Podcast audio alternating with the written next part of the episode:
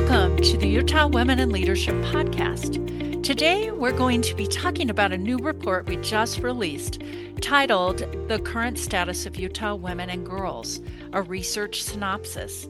I'm Dr. Susan Madsen, the Karen Haight Huntsman Endowed Professor of Leadership in the John M. Huntsman School of Business at Utah State University, and I'm also the founding director of the Utah Women and Leadership Project. And today I'm here with Kolene Anderson, the Associate Director of the Utah Women and Leadership Project, who co authored, and I should say took the lead for this report with me. Welcome, Kolene. Great to have you with me today. Thank you so much. I'm so glad to be here. So, this report has been on our minds for a little while. I've thought for years as people continue to say, well, what are the statistics for one thing or and the other thing and and a different topic. And uh, we have to go back to the research and find little snippets, right? And uh, mentioned this to you, and you're like, yeah, let's do it. So, what was really exciting about putting this report together for you? It really was for me the the contrasts. Um, we have these rankings where we really perform quite well. Uh, Not that many, I should say. A no, few. true. Just a few. It just a few. And then um, the volunteerism, our charitable contributions, some of those things I just think, wow, Utah really stands out. And then juxtaposed with that, uh, some of the safety and security um, ratings and and numbers are just so discouraging. And so, really, for me, I, I, I loved being able to have a, a, big picture view, sort of, of of where we're at with all the research that we've done. Um, and that's what the key of this report is. Very different than any other. Um, we really went back to all the research we've been doing for 15 years, plus other rankings that come out of WalletHub or different sources and put just paragraphs together to summarize for each of these topics. And I think we ended up with 41 different topics. And so it's really a gift, I should say. We can go to the report and say, what's the latest? What are, what are the data that are available in whatever topic? And we'll go through many of those today. I love the introduction of this report. I'll, I'll just start reading just a little bit because I think it sets us up so interestingly. And so in 2023, US News and World Report rated each state using 71 metrics in eight categories. And Utah came out actually on top as the best state overall. Now, we hear this at conferences, especially economic conferences. Utah's so awesome. And, and we love the most charitable state. We, you know, volunteerism, like you said, there's some. But what is interesting, in fact, I was just at a conference a week or two ago where they just talked about all the good stuff. And of course, there are so many things that we have deep concerns about that are often not addressed. Have you noticed that? I have. And you know, it's great to celebrate the successes, but yeah. we cannot bury our heads in the sand and ignore that these other things aren't happening. And I love the questions that we posed.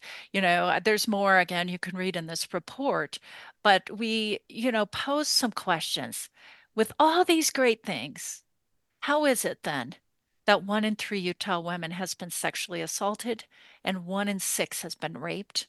How is it possible then that in a state with strong family oriented values, one in three women will experience some form of domestic violence during her lifetime?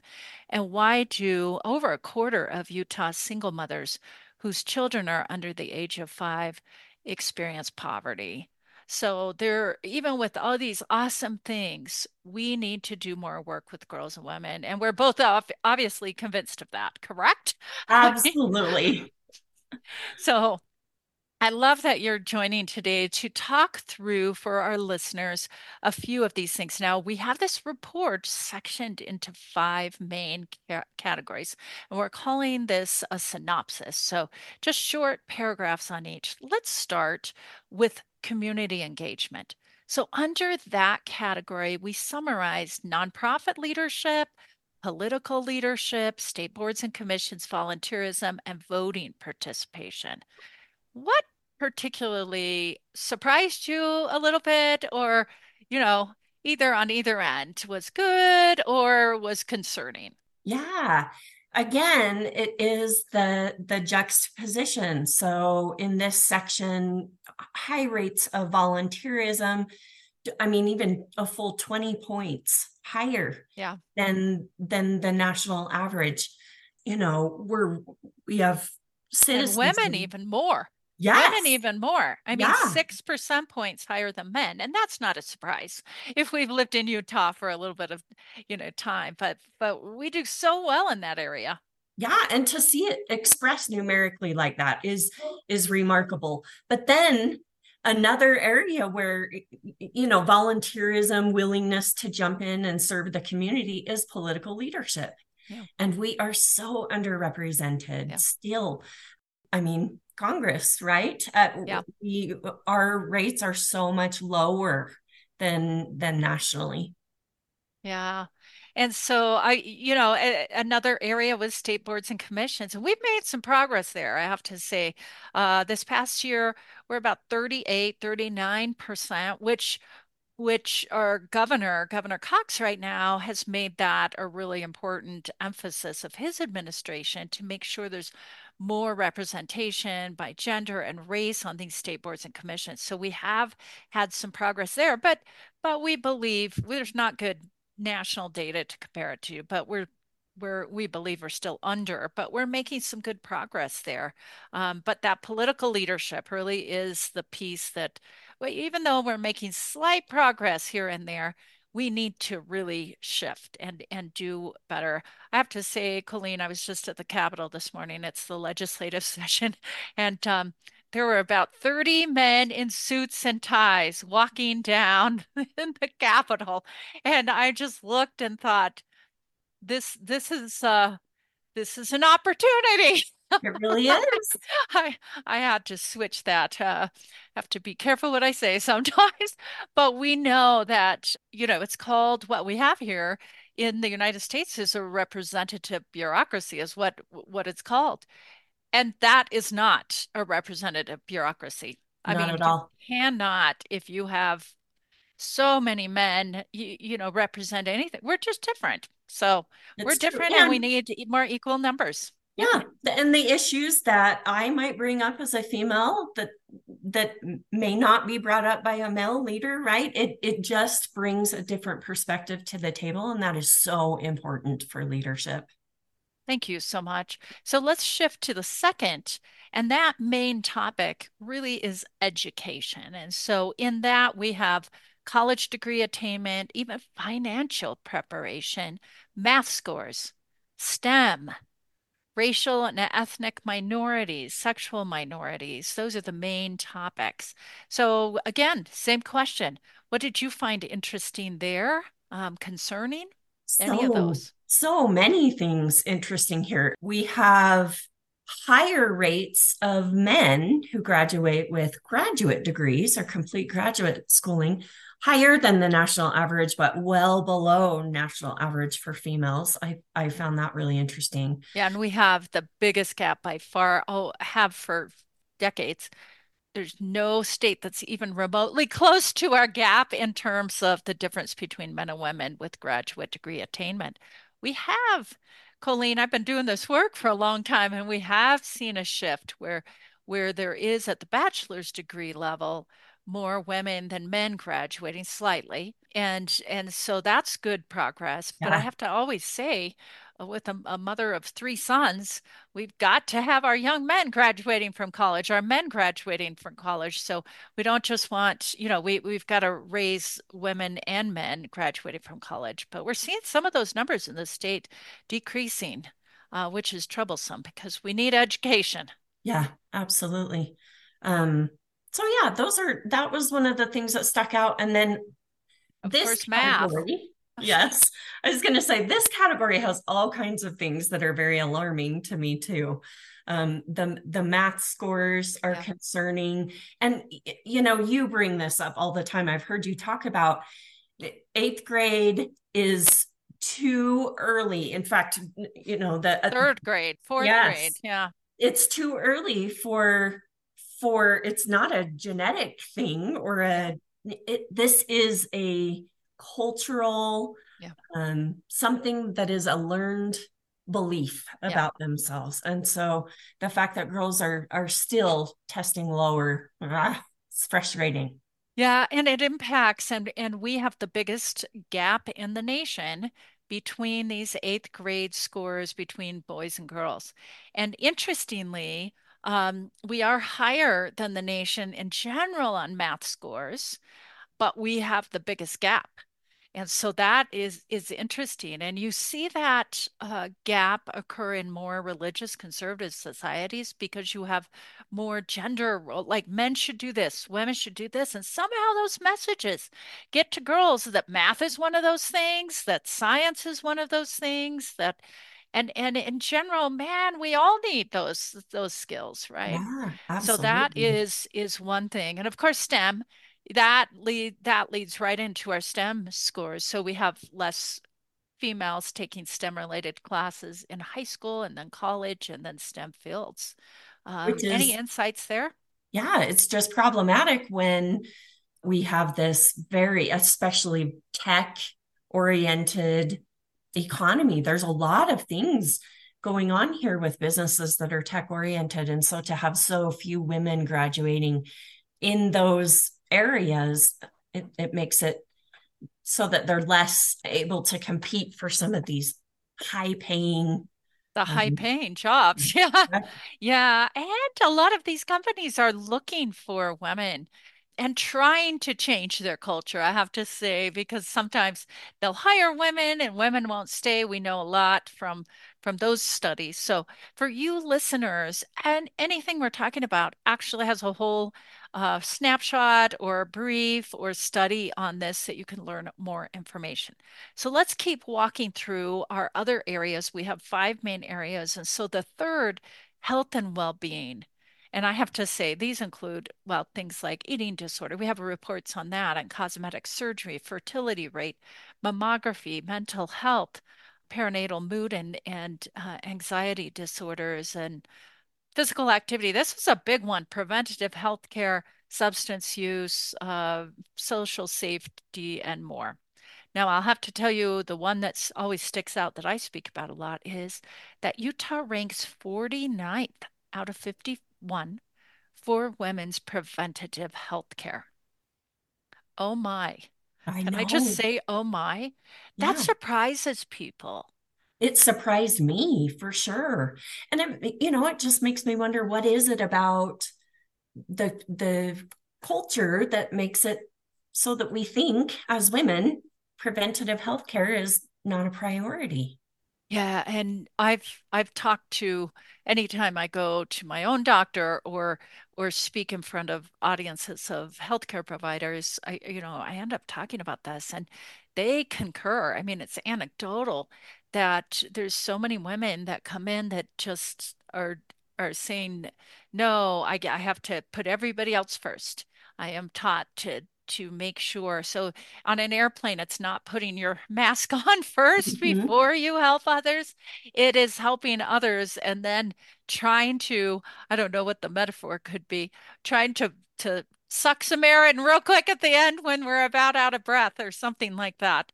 So that I think really uh, you know, I've actually heard women say, you know, I want to be selfless and it would be selfish of me to go back to school, or it would be selfish of me to do these certain things. So I think there's just some rethinking for all of us to do in that area. Yeah, less time volunteering, right? Yeah. we're we're doing great there. Let's do a but little just less. go, but just go once a year. Yeah. Even yeah, my mammography go. this year, it was like a half hour in and back, and it was it was at seven in the morning, so got it done.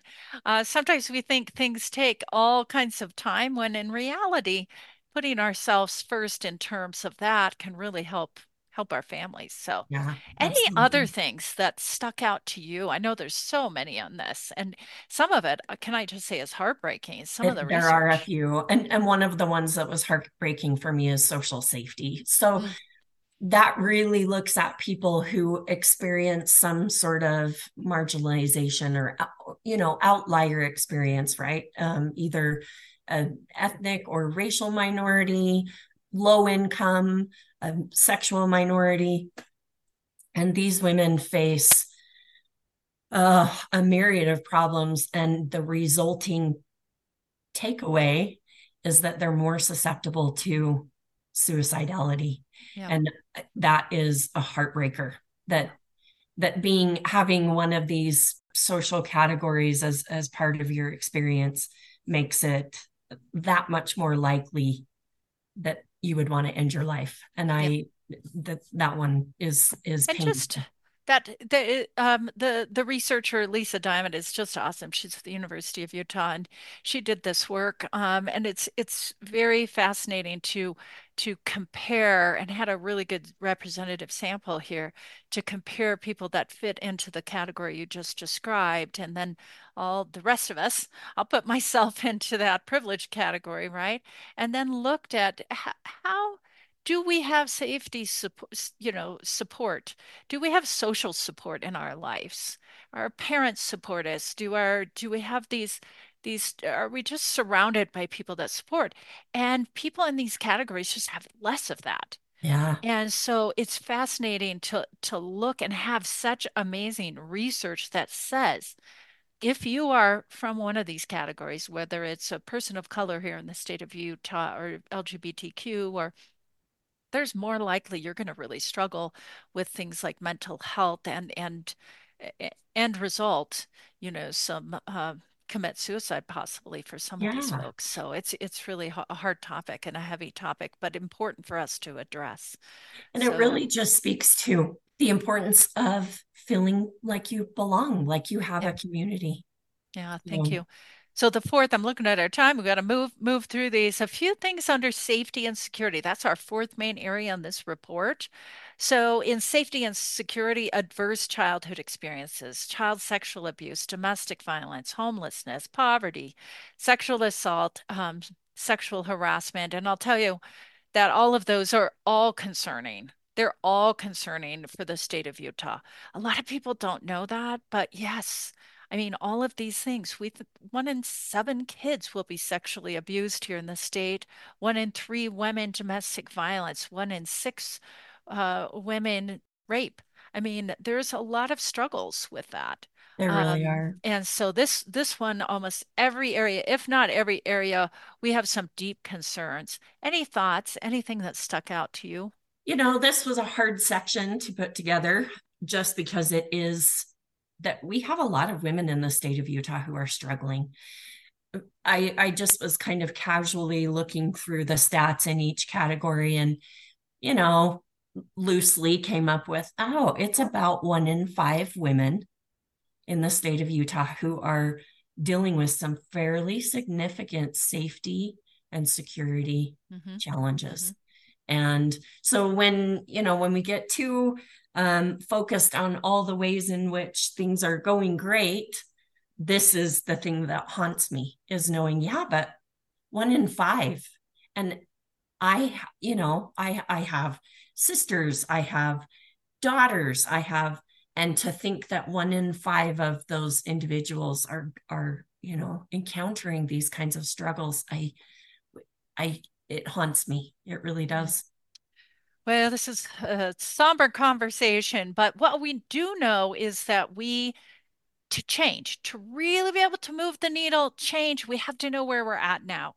And we have opportunities of growth a ton in this area. And I will tell you, we have been ignoring it for way too long. And I think the the tide is turning, that people are starting to talk about it. And we're at that point that this should be one of our most important things that we do at every legislative session or anything to try and deal with the safety and security of our people, and particularly our topic today of women and girls. And then finally, just real quick, a few things. Last section, of course, is workforce, and we've done a ton of stuff in that uh, yes. from business leadership and childcare. And yes, we do have a big childcare uh, challenge here in the state of Utah and entrepreneurship, some great opportunities there. Of course, gender bias, the pay gap, uh, government leadership, higher education. There's so many things. What one thing in that group was particularly interesting to you? It was business leadership. Oh, the really? fact that in in a in a leadership capacity and thinking of 10 people sitting at a boardroom table and one of them being a female. Mm. That that really struck me. Huh. Um, I did not realize how out of balance. It's a great opportunity there. Yeah, we're trying to be positive here. Great opportunity. and we are, we do have a fabulous team working on an update of that report as well. Um, so, you know, in our report, we're out of time for today, but in our reports for every single one of these, we do have recommendations, and there's al always public policy recommendations. But I do think there's things that we can do, each of us, whether we're parents, whether we're influencers uh, work with with other women or even men to help them be male allies or or a grandparent like myself there are things that we can do to help strengthen the impact of Utah girls and women. And I will tell you that uh, there's plenty of research out there for any mm-hmm. of you that mm-hmm. are interested in learning more and then figuring out what does your head, heart, and hands connect with? Which topic? And how can, um, and maybe there's many, how can I get involved? Any final thoughts from you, Kolene?